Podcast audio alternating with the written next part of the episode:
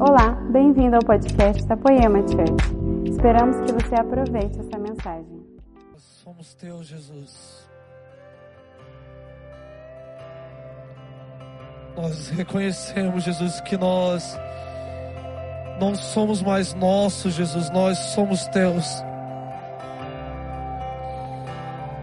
Nós perdemos a nossa vida para você, Jesus. A verdade, Jesus, é que nós perdemos e você ganhou.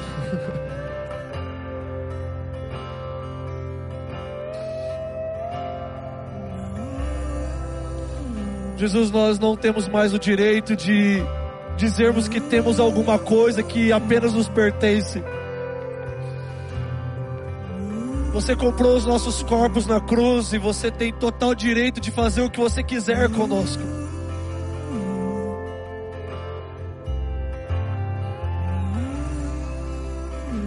Quero te convidar para você a colocar a sua mão no seu coração agora. E você começar a fazer orações de renúncias ao Senhor. Jesus, eu não sou mais meu. Romanos 12, versículo 1 diz que nós precisamos apresentar os nossos corpos como sacrifício vivo a Deus. Esse é o nosso culto racional, o nosso culto com entendimento.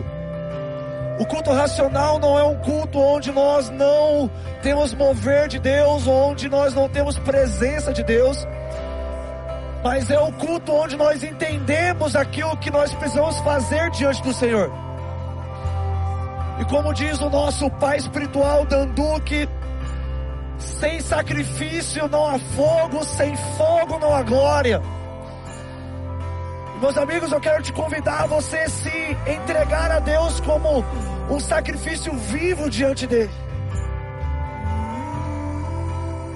Então, se você está triste, se você está angustiado, se você não está feliz, se você está com preocupações, se você seja lá a maneira que você esteja nessa noite, sacrifique-se ao Senhor. Deus, eu não quero sentir aquilo que eu estou sentindo, eu não quero pensar aquilo que eu estou pensando, eu não quero fazer aquilo que o Senhor está que eu estou fazendo, mas Jesus, eu quero fazer o que o Senhor está fazendo. Jesus, nos lidere nesse culto. Nós queremos ser liderados por Ti, Jesus.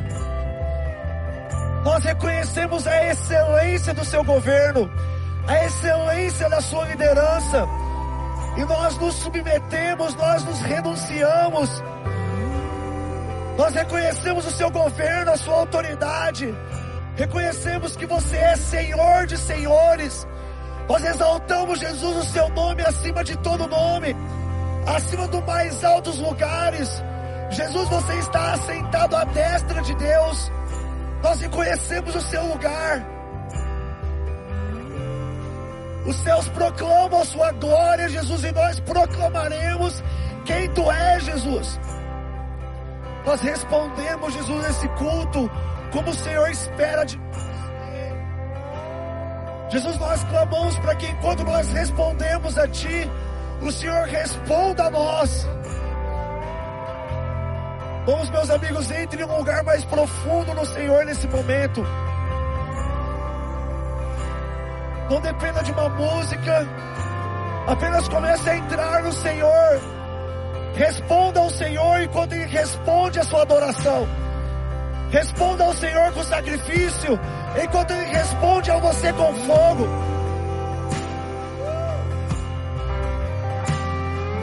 Nós te amamos, Jesus. Não há ninguém como você, nem no céu, nem na terra. Ninguém se compara, Jesus. Não há ninguém mais belo, ninguém mais atraente, ninguém mais perfeito. O teu nome é santo, Jesus. O teu nome é príncipe da paz. O teu nome é Deus forte. O teu nome é maravilhoso conselheiro. O teu nome é Emanuel. Nós adoramos o homem assentado no trono de Deus.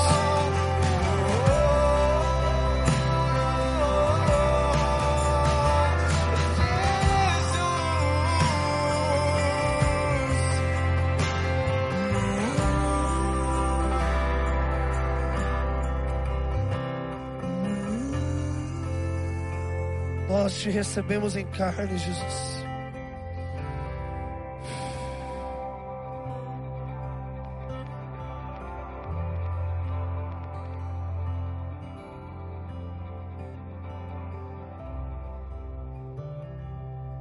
Meus amigos, meu nome é Gabriel Cantarino. Eu sou apenas alguém que ama muito Jesus. Eu sei que eu estou numa casa onde pessoas amam Jesus. E é uma honra para mim estar aqui com vocês. É uma honra para mim estar na sua casa. Obrigado por nos receber em casa. Obrigado por abrir a sua casa não apenas para nós, mas para o Senhor.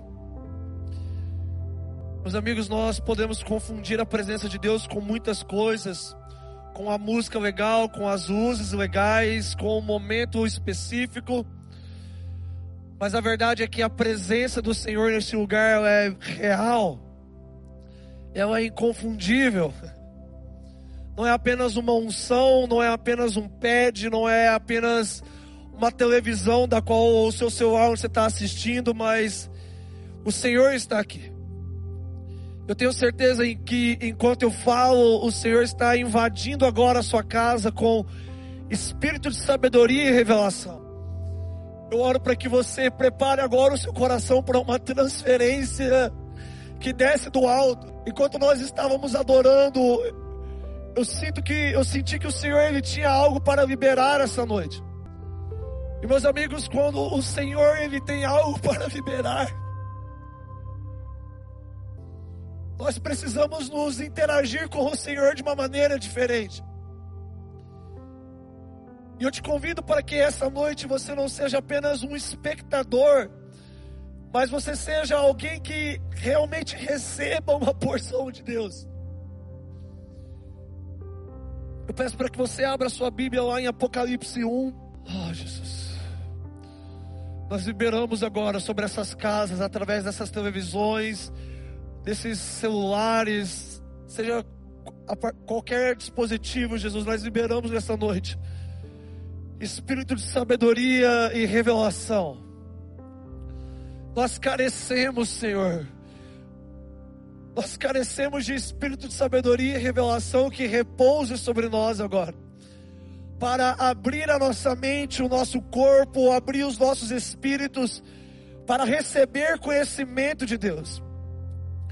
Pai, nós não clamamos por informação teológica ou informação bíblica, mas nós clamamos por revelação que desce do alto. Mude, Jesus, a nossa natureza, mude a maneira que nós nos relacionamos com a igreja. Nós não queremos, a Deus, falar das nossas vidas pessoais, mas nós queremos falar daquilo que é corporativo, Deus. Abra os nossos olhos para que nós possamos ver o que o Senhor fará essa noite. Eu oro agora, Deus por olhos abertos. Nós quebramos agora, Deus, todo espírito de distração, de sonolência, Deus, de espectadores, se nós nos posicionamos, Deus, com olhos atentos, fixos no amado. Ilumina os nossos olhos, Senhor. Meus amigos, eu quero pregar uma mensagem que o Senhor colocou no meu espírito há, há algum tempo atrás e eu tenho pregado essa mensagem em alguns lugares. E ela é sobre uma igreja que é profética. E meus amigos, ser uma igreja profética é muito mais do que ser uma igreja que profetiza. Ser uma igreja profética vai muito além do que apenas ter um dom de profecia de palavra de conhecimento, ter visões e tudo mais. Mas na verdade, uma igreja que é literalmente profética, junto com uma igreja apostólica, que é o mesmo encargo, ela é uma igreja que vive a profecia, é uma igreja que tem comunhão ao redor da profecia. E a profecia, meus amigos, que nós falamos, não tem a ver apenas com o nosso tempo aqui. Mas, meus amigos, a profecia de uma igreja profética, ela é um apontamento para o futuro. E talvez você me pergunte, Cantarino, como é que eu vivo um apontamento para o futuro, você precisa enxergar o que está diante dos nossos olhos nas Escrituras. Nós precisamos discernir os tempos da qual nós estamos vivendo e começar a viver agora aquilo que o Senhor vai fazer no futuro. O que o Barreto, o Leandro Barreto fala muito, e eu creio que tem falado sobre isso nessa, nessa série de é Bill Rock. É sobre governo de Deus e quem antecipa governo, meus amigos. E esse é o tempo de nós estabelecermos o governo de Deus nas nossas vidas, antecipando aquilo que nós estamos vivendo lá no futuro, para que nós possamos começar a viver agora. Então, meus amigos, profecia não é sobre aquilo que nós dizemos apenas, mas profecias é sobre a maneira que nós vivemos no Senhor. Então, algumas das perguntas que nós fazemos para o Senhor é: quando é que Jesus vai voltar? E essa pergunta ela é muito genuína. Ela nasce de um coração ansioso pelo retorno do amado. E Jesus, lá em Mateus 24, ele diz: Nem os anjos, nem o filho sabem o dia a hora. Isso foi uma verdade dita por Jesus lá no sermão escatológico, no sermão profético sobre a, vinda dele, o tempo da vinda dele.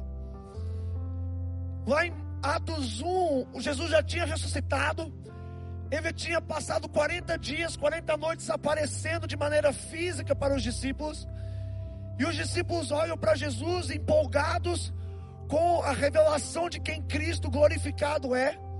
Eles viraram para Jesus e falaram: Jesus, é agora o momento pelo qual você vai restaurar o reino a Israel. E Jesus, estando na terra, ele disse: Não vos compete saber o dia e a hora, porque o Pai o sabe pela sua exclusiva autoridade. Agora, meus amigos, quando nós olhamos para esse versículo, para esses dois versículos, essas duas falas de Jesus, nós começamos a dizer e falar assim: ah, não tem como saber. Nós estamos ignorantes quanto o dia da vinda do Senhor, porque só o Pai sabe. Mas a pergunta que eu quero te fazer é a seguinte: será que Jesus, até hoje, ele não sabe o dia e ele não sabe a hora da sua volta? A pergunta que eu quero te fazer nessa noite, meus amigos, é: será que os anjos até agora não sabem o dia e a hora? Eu já quero te responder. Porque Jesus não sabia enquanto ele estava na terra. Mas houve um momento, quando Jesus subiu à direita de Deus, quando ele se assentou na direita de Deus, ele recebeu a revelação de Deus. E João, o apóstolo, o profeta dos últimos dias, ele nos conta o momento exato em que Jesus recebe essa revelação do Pai. Então nós estamos aqui em Apocalipse 1. E eu quero ler com você, eu quero que você preste bem atenção nesses versículos. Porque eles dizem assim: revelação de Jesus Cristo, que Deus lhe deu para mostrar aos seus servos coisas que em breve devem acontecer. E ele a declarou enviando por meio de, do seu anjo a seu servo João que deu testemunho da palavra de Deus e do testemunho de Jesus Cristo e de todas as coisas que ele viu. Abençoado é aquele que lê e aquele que ouve as palavras desta profecia e guarda essas coisas nela escritas, porque o tempo está próximo. Uau. Eu quero te contar esse primeiro versículo aqui destrinchar esse primeiro versículo com você. Revelação de Jesus Cristo.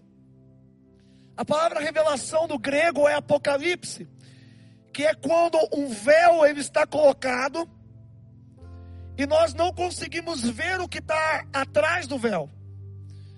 Então acontece um apocalipse, acontece uma revelação. O véu ele é aberto e nós descobrimos o que está por trás daquele véu.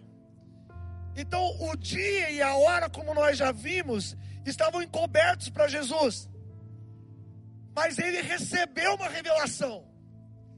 Ele recebeu uma revelação, porque o versículo fala: revelação de Jesus Cristo que o Pai lhe deu. Uau! Vamos falar alguém. Então, Jesus, o livro de Apocalipse começa com Jesus recebendo uma revelação do Pai. Agora, nós temos aqui duas figuras: nós temos o Pai, que era portador de toda a revelação, e no momento da eternidade, o Pai dá essa revelação para o Filho. E o filho, não satisfeito, ele não guarda a revelação para ele, mas ele conta para o anjo. Então nós temos o terceiro personagem. Então aqueles, do, aqueles dois primeiros versículos que nós lemos já foram resolvidos, porque agora o pai, o filho e os anjos sabem o dia e a hora. Mas aí Jesus não contou para o anjo no sentido de fofoca. Porque a revelação não era para parar no anjo, a revelação era para ir até João. Então nós temos a quarta pessoa. O pai deu revelação para o filho. O filho deu revelação para o anjo. O anjo deu revelação para João. E João não reteve a revelação. Uh. João escreveu as palavras desta profecia, entregando para a igreja nós temos o Pai. Quando Jesus estava na terra, nem o Filho nem os anjos sabiam, mas o Pai, por sua exclusiva autoridade, deu para o Filho Jesus a revelação que depois deu para o anjo, que deu para João e que deu agora para a igreja, e nós temos acesso a ela. Cantarino, que profecia é essa? É a profecia bíblica, meus amigos. Essa não é a profecia de que nossa, meu, meu emprego vai melhorar. Ah, eu vou receber uma cura. Ah, eu vou engravidar. Ah, eu vou entrar numa faculdade. Deus está me promovendo no, em tal lugar. Eu estou recebendo uma promoção ministerial de Deus. São coisas genuínas. São coisas legais. Mas, meus amigos, isso fala sobre a minha vida. Nós nos tornamos, meus amigos, uma igreja profética. Quando nós saímos da profecia da vida e entramos na profecia coletiva. Ei! Na profecia coletiva, meus amigos, nós encontramos a profecia eterna, a profecia que está nas regiões celestiais. Catarina, como é que eu ouço essa profecia? Lendo a profecia, porque Pedro fala que as escrituras profetizam. Uau. Então, meus amigos, a profecia bíblica, ela não é para pessoas super espirituais. Ela não é para pastores apenas, para apóstolos, para profetas. A profecia bíblica, meus amigos, ela é para pessoas que estão dentro de casa. A profecia bíblica, meus amigos, é para donas de casa. A profecia bíblica é para empresários. A profecia bíblica, ela é para advogados. Ela é para crianças. Por quê? Porque a profecia bíblica é para todo aquele que lê. E ele não apenas lê, mas ele guarda. Meu Deus. Ele guarda as palavras dessa profecia. Catarina, o que, que é guardar? Eu não, eu não preciso te explicar o que, que é ler. Então você precisa ler as palavras dessa profecia, mas o que, que é guardar? É quando Jesus fala, diversas vezes nos evangelhos, dizendo: Aqueles que me amam, eles guardam os meus mandamentos. O que é guardar os mandamentos? É obedecer os mandamentos. Não é ficar apático aos mandamentos, não é ficar assistindo os mandamentos, esperando outra pessoa obedecer, esperando o líder obedecer, esperando o discipulador obedecer. Não sou eu que tenho que obedecer às palavras da profecia. Então, meus amigos, o que é guardar a profecia? É viver de acordo com a revelação bíblica. E a revelação bíblica, meus amigos, qualquer pessoa tem acesso. A revelação de Apocalipse é para qualquer pessoa. Feliz é você que aguarda o tempo da vinda do Senhor, porque o tempo da vinda do Senhor está próximo. Essa é a profecia. O Senhor não está demorando, o Senhor está voltando, e a volta do Senhor é próxima. Sabe o que significa próximo do grego? Próximo do grego é a um palmo de distância.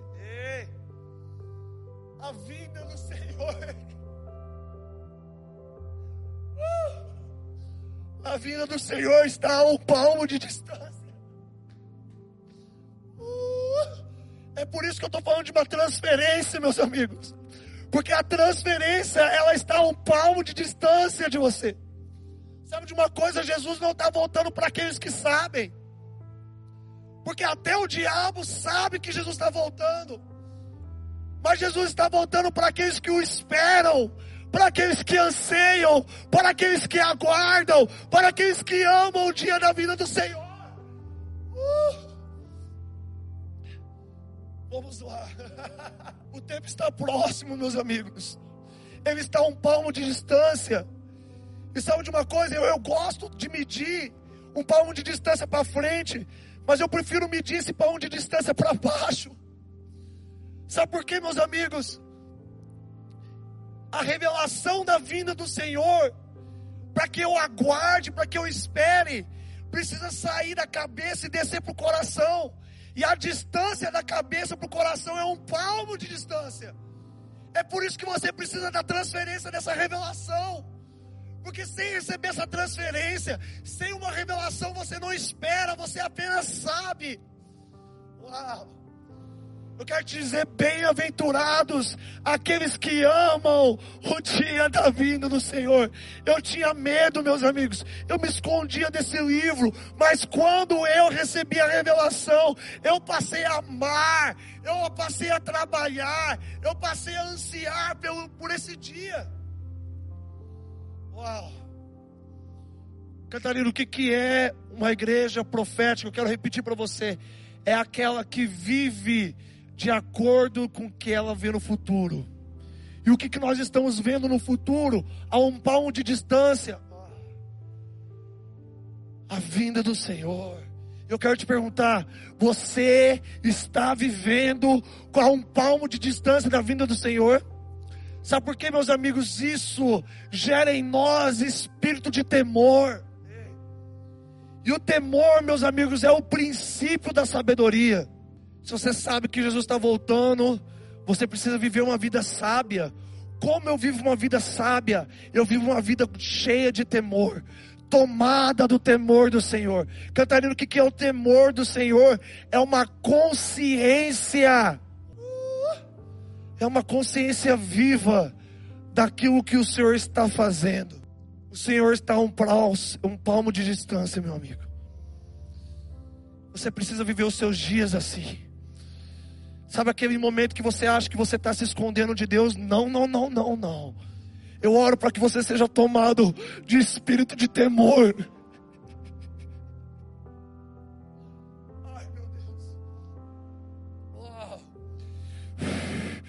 O espírito de temor é o espírito da consciência de que Deus está próximo, de que Deus está perto. Meus amigos, quando nós vivemos debaixo do temor de Deus, nós não vivemos a, a nossa vida do jeito que a gente quer.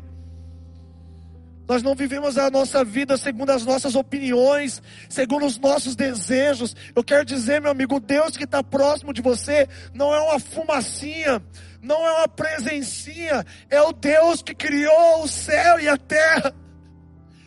É o Deus que os anjos se prostram, que Abraão se prostrou, que Jacó se prostrou. É o mesmo Deus que fez o monte tremer antes de Moisés subir. E o mesmo Deus que ele fez o monte tremer, quando eu estou diante da presença dele, eu sou tomado de temor. Ele me faz tremer na sua presença. Tamanha reverência, tamanha consciência, tamanha revelação, tamanho conhecimento de quem ele é. Meus amigos, se nós não vivemos dias de temor de Deus, então nós estamos vivendo dias distantes. Então a nossa mente está cauterizada, a nossa mente não está mais sensível. Se nós não vivemos temor de Deus, nós perdemos o Senhor de vista.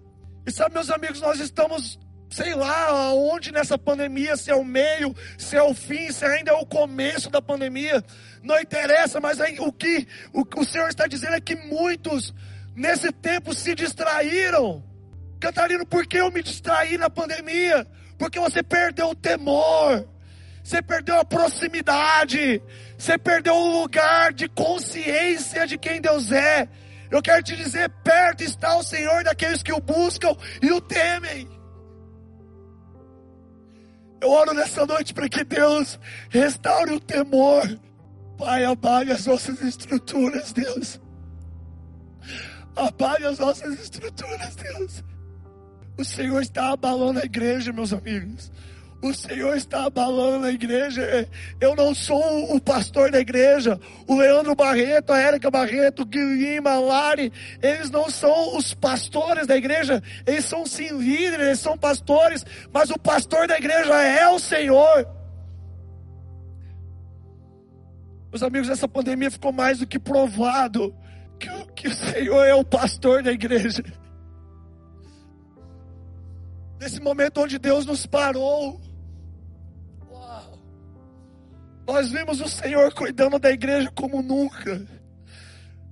Nós colhemos frutos que nós não colhemos em anos, porque o Senhor trabalhou, o Senhor cuidou da sua igreja. Então, meus amigos, se nós perdemos esse lugar, nós perdemos o nosso sacerdócio. Porque essa igreja profética que ela consegue ver, ela tem os olhos abertos para ver uma igreja que exerce sacerdócio. Versículo 5 vai dizer: de Jesus Cristo, que é a fiel testemunha, e o primogênito dos mortos e o príncipe dos reis da terra. A Ele que nos amou e nos lavou de nossos pecados em seu próprio sangue, e nos fez reis e sacerdotes para com Deus seu Pai. A Ele seja a glória e o domínio para sempre e sempre. Cantarino, como que eu me posiciono como essa igreja profética? se posicionando como um sacerdote, se posicionando como uma sacerdotisa, que tem o sangue do Cordeiro sobre as nossas cabeças. Meus amigos, é, o sangue do Cordeiro ele não tem apenas a função de nos perdoar. Eu amo o perdão de Deus, mas isso não é tudo sobre o sangue de Jesus. Porque o sangue de Jesus, além de me perdoar, ele me dá acesso ao lugar profundo da glória de Deus. Então, o lugar profundo da glória de Deus é onde nós vemos aquilo que o Senhor está fazendo. Nós vemos como o Senhor se movimenta. Nós vemos como o Senhor se parece. Meus amigos, eu não quero ver o Senhor do átrio. Eu não quero ver o Senhor apenas do lugar santo. Eu não quero ver o Senhor de, de, de distante. Eu quero ver o Senhor face a face. E o lugar de ver o Senhor face a face é nos Santos dos Santos.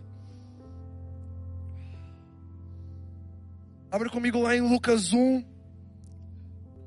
Então, meus amigos, se tornar uma igreja profética é se tornar uma igreja que vive uma profecia, que encarna uma profecia, que torna uma profecia prática no dia a dia. E não tem como a gente falar de uma igreja profética sem nós falarmos de João Batista. Lucas 1, versículo 15. Zacarias ele estava exercendo o seu sacerdócio, queimando incenso dos santos dos santos, era o turno dele. E nesse lugar ele demorou demais. Eu amo isso porque o fato dele demorar demais significou para o povo que ele estava recebendo algo de Deus. Então, meus amigos, receber algo de Deus requer espera demorada no lugar santo. Nós estamos apressados demais, meus amigos, sinceramente. Receber uma revelação de Deus não é como acessar o Instagram. Onde você acessa, você vai lá no perfil, você vê umas fotos, você ganhou uma informação. Nós estamos na era da, da, da, da informação rápida. Mas sabe de uma coisa, meus amigos? Revelação não se faz rápido. Revelação se faz com permanência, com espera no lugar certo. E Zacarias estava nesse lugar. Zacarias não é, não vivia na era da informação, ele vivia na era da revelação.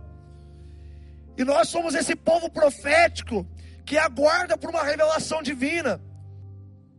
Versículo 15: então o anjo chega para Zacarias e começa a dizer sobre o filho dele. Porque viria alguém profético antes da vinda do Cordeiro de Deus. Então nós precisamos entender como que João Batista se posicionou para esperar e preparar a vinda de Deus. Versículo 15: o anjo começa a profetizar, dizendo: Porque ele será grande à vista do Senhor, e ele não beberá vinho nem bebida forte, e ele será cheio do Espírito Santo desde o ventre materno, e converterá muitos dos seus filhos de Israel ao Senhor seu Deus, e irá diante deles no espírito e no poder de Elias, para converter o coração dos pais aos filhos e dos obedientes à prudência dos justos a fim de tornar um povo habilitado para o Senhor. Meus amigos, a primeira coisa que eu quero falar sobre João Batista é que ele seria grande. Eu amo quando Gabriel, o anjo, chega e diz isso sobre João Batista, porque ele não diz que João Batista será grande aos olhos dos homens. Ele diz que João Batista ele seria grande aos olhos de Deus. E meus amigos, grande aqui é uma medida celestial para o homem. Grande é uma medida celestial para o homem de Deus, aprovado. Então, meus amigos, muitas pessoas têm confundido na era da informação o que é ser grande. Então, ser grande é ter muitos seguidores. E aí a gente vive numa competição, meus amigos, de aprovação. E nós estamos confundindo a aprovação de Deus com a aprovação dos homens. Então a gente compete, porque aquele cara tem mais seguidores do que eu. Agora, para eu me aprovar, eu falo assim: ah, cara, eu não tenho seguidores, mas eu tenho dinheiro. Eu não tenho dinheiro, mas eu tenho tal coisa. E eu tenho aquilo, e eu tenho aquilo outro e a gente fica competindo de maneiras naturais na terra, como a gente pode se tornar grande aos olhos dos homens. Então a gente começa a falar: ah, eu tenho mais dinheiro, mas eu invisto. Ah, não, mas eu toco melhor. Por quê? Ah, porque a gente se sente ofendido com aquele cara que é muito de Deus, mas eu também posso dizer que eu sou grande. Por quê? Porque, cara, eu tenho isso, eu tenho aquilo. Mas, meus amigos, eu quero te dizer: ser grande aos olhos do, dos homens não quer dizer que nós somos grandes aos olhos de Deus. Eu quero te dizer, meus amigos, que ser grande aos olhos de Deus também não significa ser grande aos olhos dos homens. Então nós estamos perdendo o nosso padrão de grandeza. Porque o nosso padrão de, de grandeza é medido pelo quanto nós temos. Seja seguidores, seja igreja. E aí o mundo está entrando na igreja, porque agora a gente precisa ter igreja de 5 mil, 10 mil pessoas. Nada contra isso. Tem igrejas que crescem segundo a ordem do Senhor, porque Deus deu essa graça. Mas, meus amigos, o problema é a competição. E homens que se vangloriam sobre coisas que Deus não está dizendo que está aprovando. Vamos lá. Então, meus amigos, precisamos receber. eu tô queimando. Receber uma medida celestial que não é medida da mesma forma da terra. Eu quero focar muito nisso aqui, meus amigos. Porque a, a nossa geração perdeu o padrão do que é grandeza. sinto a voz de Deus passando agora. Uau. Deus está falando algo aqui, meus amigos. Grande, a palavra grande aqui do grego quer dizer mega. Gabriel, o que, que é mega? Mega é a maior medida da Grécia que existia. Então, quando alguma coisa era extraordinariamente grande, eles diziam que era mega. Então você pode dizer, ah, o que, é mega? Pode dizer que é 10 quilômetros, é 3 metros de altura, é tantos reais. Não, meus amigos. Porque o mesmo anjo Gabriel, segundo uma revelação divina, lá no versículo 32, ele profetiza para Maria algo semelhante para o menino Jesus, dizendo: Ele será grande. Meu Deus. E a mesma palavra para o versículo 15, para grande, é a mesma palavra para o versículo 32, grande. Mega. Uma medida celestial para alguém. Sabe o que isso faz? Sabe o que isso me lembra, meus amigos? Lá de Cantares, quando as, as virgens de Israel elas olham para a noiva e ela pergunta: quem é esta que vem apoiada no ombro do amado? Meus amigos, uma mulher que ela é mais baixa que que o marido, ela não se apoia no ombro, ela se apoia no peito ela encosta talvez na cintura. Mas a noiva que vem apoiada no ombro do almado, ela tem a mesma altura que ele. Ela consegue encostar a sua cabeça no seu ombro. Meu Deus. Então, Gabriel, o que, que é ser grande? Ser grande é ter a estatura do Cristo. Quem é esta que vem apoiada no ombro? O que, que é o ombro? Jesus, é, Isaías fala lá em Isaías 7: o governo está sobre os seus ombros. Então, uma noiva que ela é parecida com Jesus, ela tem o mesmo lugar de governo. Ela não governa sozinha, ela governa cooperando com o Senhor. Vamos lá. Então ela tem a mesma estatura. Gabriel, é, é possível a gente ter a mesma estatura? A, de Gênesis Apocalipse fala sobre isso. Efésios 4 vai dizer: Até que cheguemos à estatura do varão perfeito. Então eu quero te perguntar: como você está se medindo? Porque, meu amigo, eu não quero te medir. Eu não quero estar em um lugar onde eu te, onde eu te meço. Eu não quero ser juiz sobre você e te medir. Eu não quero ter uma régua da sua vida. Mas sabe o que você precisa?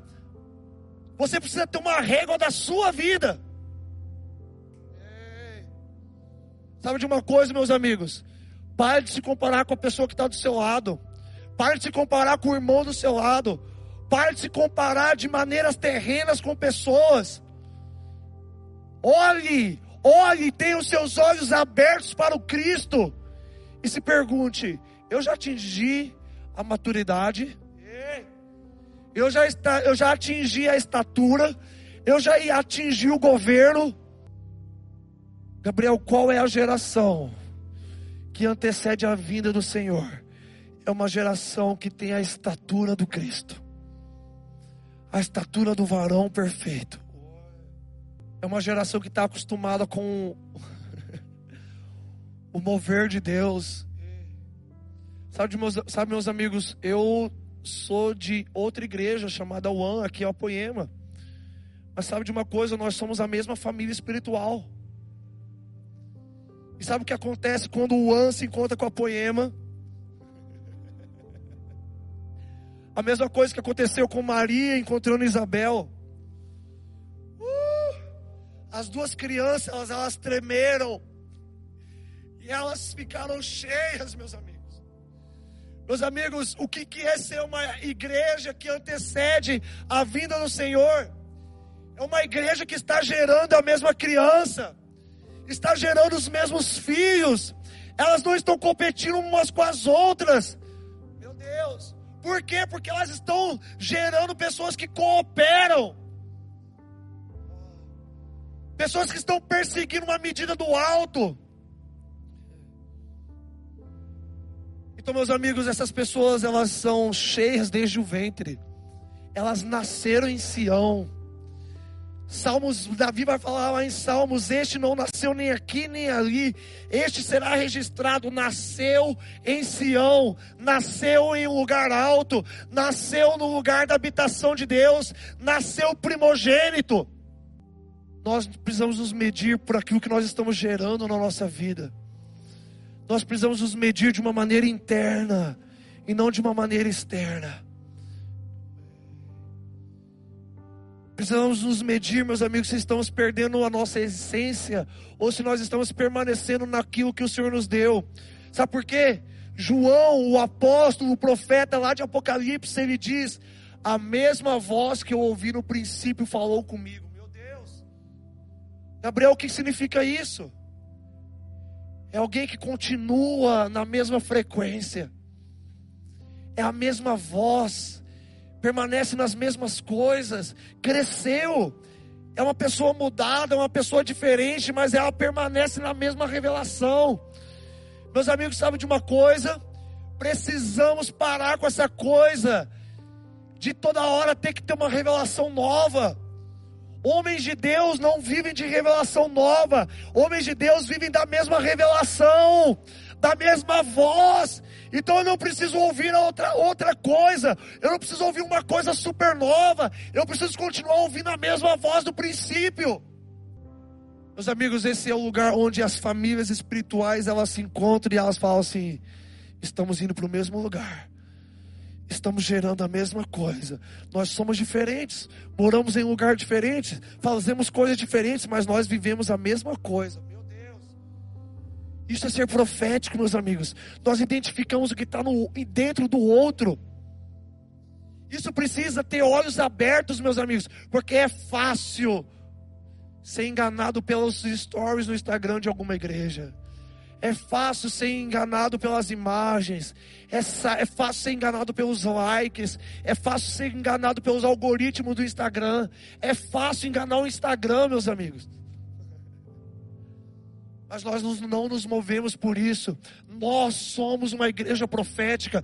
Nós somos uma família espiritual, apostólica e profética que reconhece o que está dentro antes de falar o que está dentro. Ei!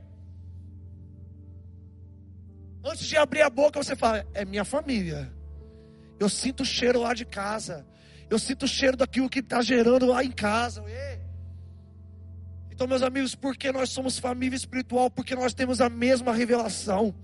Estamos andando nos mesmos caminhos, na mesma aliança, no mesmo propósito, na mesma esperança eterna. Uma coisa que eu aprendi com minha esposa, minha esposa foi essa mulher maravilhosa que fez a palavra de oferta. E ela disse: Cantarino, puro é aquilo que não se mistura. Quem subirá ao Monte Santo do Senhor? Aqueles que têm mãos limpas e coração puro, um coração que não se mistura.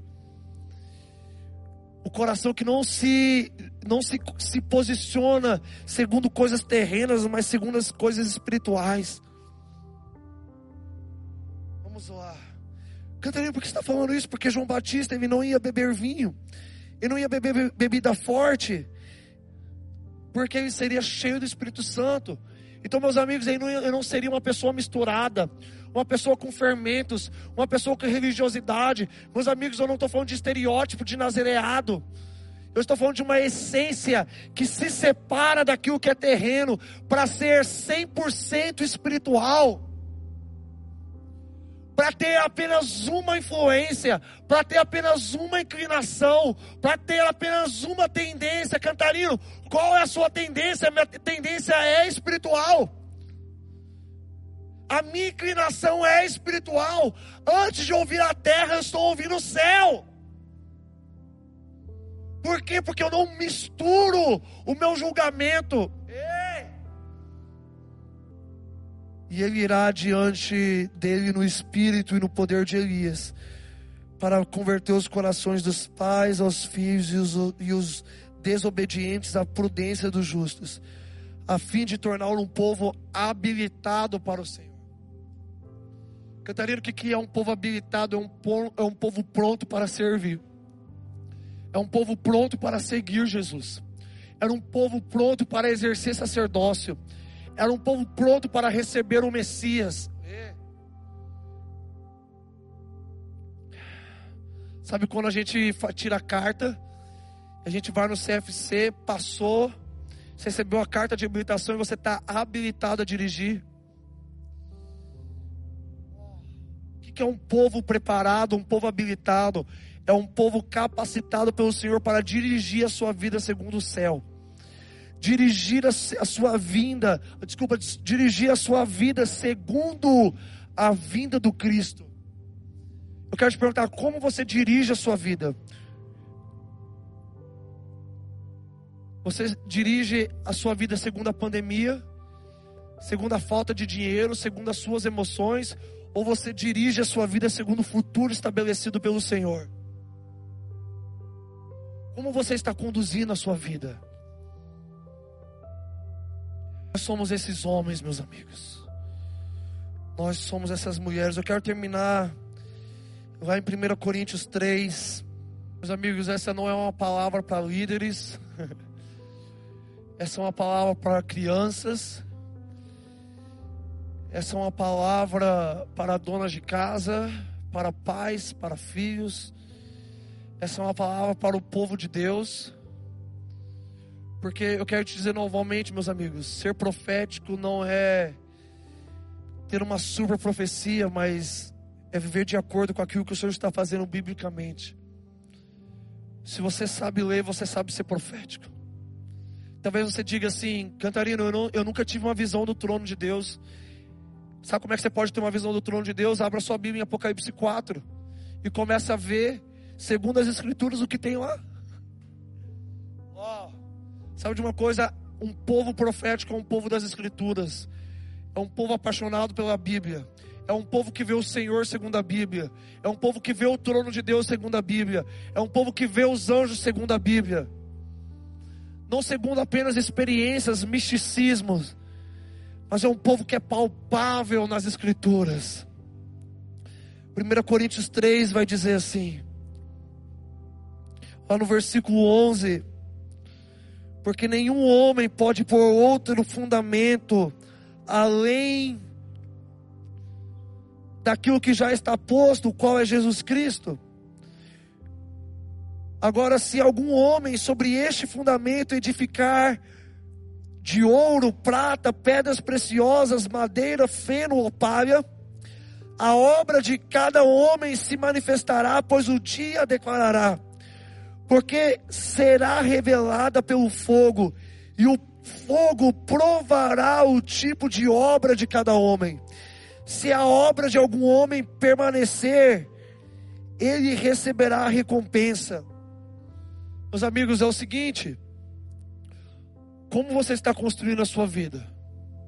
Talvez você diga, Cantarino, eu estou aqui sobre o fundamento da rocha, e eu sei que a rocha é o Cristo, eu sei que a rocha ela é inabalável, eu sei que a rocha ela não pode ser mudada pelas circunstâncias.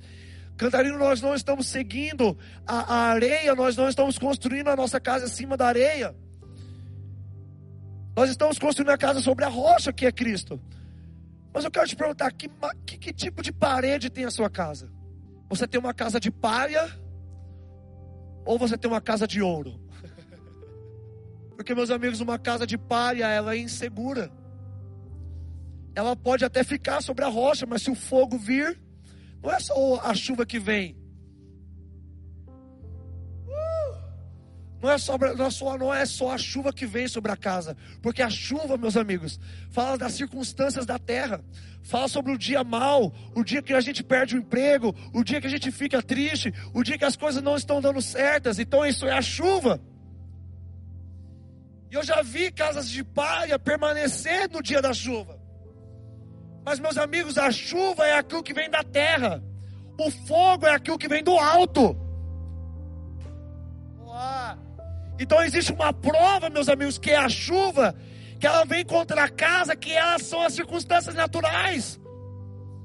Mas existe a prova do Senhor, que ela vem com fogo sobre a igreja. E o fogo sobre a igreja vem para provar aquilo que nós estamos construindo. Presta atenção, o fogo não vem sobre a casa na areia. o fogo vem sobre a casa na rocha. Fogo não vem para os injustos, para os gentios, para aqueles que estão perdidos. O fogo vem para a igreja. E o fogo de Deus está passando na igreja, meus amigos. E se a única coisa que você sabe ver é a chuva da pandemia, uh! então os seus olhos não estão tão abertos, porque até o diabo sabe da chuva. Mas sabe de uma coisa? Precisa de olhos espirituais para que no meio da chuva a gente identifique o fogo. E os meus olhos estão bem abertos, meus amigos, porque eu tenho visto o fogo de Deus passar na igreja. Uh. Eu te garanto, cara, eu não estou construindo uma casa para o Senhor com palha. Eu não estou construindo a casa do Senhor com madeira. Eu não estou construindo a casa do Senhor com feno. Eu recebi ouro de Deus. Catarina, o que é o ouro? O tabernáculo. Ele era revestido por dentro e por fora com ouro. Porque o ouro representa a glória de Deus. Precisamos ser revestidos de ouro revestidos da presença do Senhor, porque é assim que nós construímos um tabernáculo para Deus, construímos uma morada para Deus, construímos um lugar de habitação para Deus. Sabe de uma coisa, meus amigos? O, o, o ouro não é destruído pelo fogo, o ouro é refinado pelo fogo. Então, meus amigos, como que eu avalio minha vida? Será que no meio dessa pandemia eu saí mais impuro? Ou eu saí mais puro? Porque se eu sair mais impuro, então eu estava construindo uma casa de palha. E uma casa de palha não fala de realeza. Uau. Meu Deus, a presença de Jesus está bem aqui, cara. Ele tem fogo nos seus olhos, cara. E Ele está medindo a sua igreja, Ele está nos medindo individualmente. E eu oro, meus amigos, para que a sua vida ela seja refinada no fogo. Uau! É isso que é Apocalipse 1, meus amigos. Nós estamos diante do Filho de Deus, diante do Cordeiro de Deus. A sua cabeça e os seus cabelos eram brancos como a lã tão brancos como a neve, e os seus olhos eram como chamas de fogo, os seus pés é como bronze polidos, como que se queimam numa fornalha, refinados numa fornalha, e a sua voz como o som de muitas águas, meu Deus. Esse é o homem pelo qual nós adoramos. Esse é o homem, o homem que nós nos relacionamos o homem chamado Jesus, que está olhando para a sua igreja com olhos de fogo. E meus amigos, só aqueles que são proféticos estão descansando no fogo de Deus, descansando no meio da prova de Deus. Meus amigos, nós somos atribulados, mas nós não estamos desanimados. Aqueles que são proféticos, aqueles que são uma igreja profética, estão com seus olhos bem abertos seguindo o Cordeiro.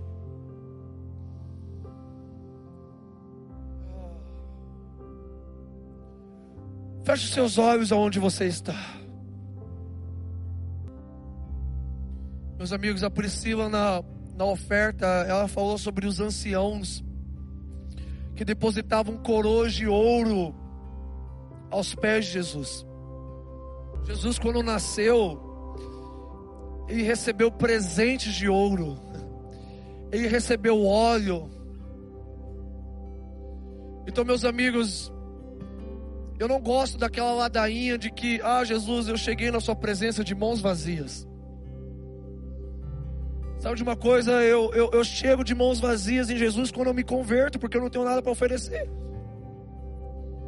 Mas sabe de uma coisa? Vivendo uma vida madura diante do Senhor, seguindo o Senhor, recebendo porções do Senhor, exercendo sacerdócio do, diante do Senhor, é uma falta de honra chegar diante dele de mãos vazias. Meus amigos, eu tenho certeza que você não daria palha para Jesus. Eu tenho certeza que no seu coração você não daria madeira para Jesus, um pedaço de pau para Jesus. Eu sei que o seu coração ele honra Jesus.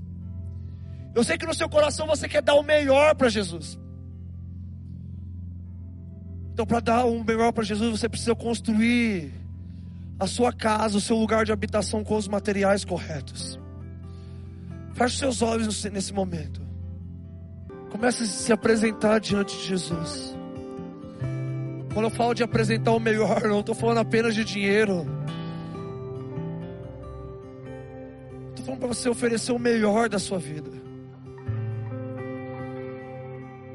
É tempo de sermos uma igreja madura e pararmos de dar o resto para o Senhor.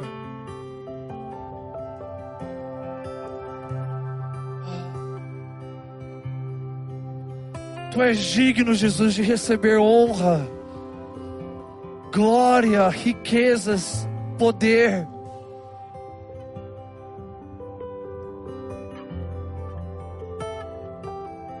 Jesus, culto após culto, quartinho após quartinho, sacerdócio após sacerdócio, o Senhor tem derramado a sua glória sobre nós.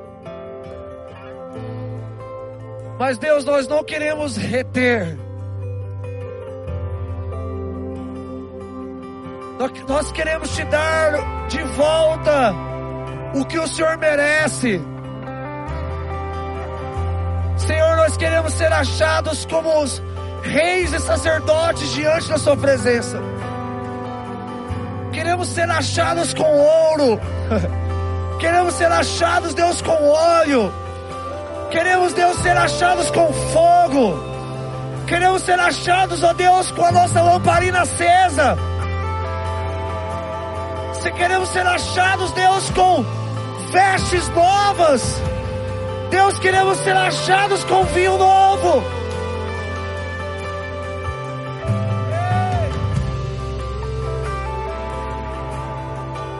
Nos ache, Deus. Nos ache, Deus. Nos ache, Deus. Aqui está, Senhor, aquele que o Senhor procura. Homens, mulheres, de corações limpos, de corações puros, de corações quebrantados, Deus. Encontre aqui um lugar para habitar. Encontre em nós, Senhor, uma habitação eterna.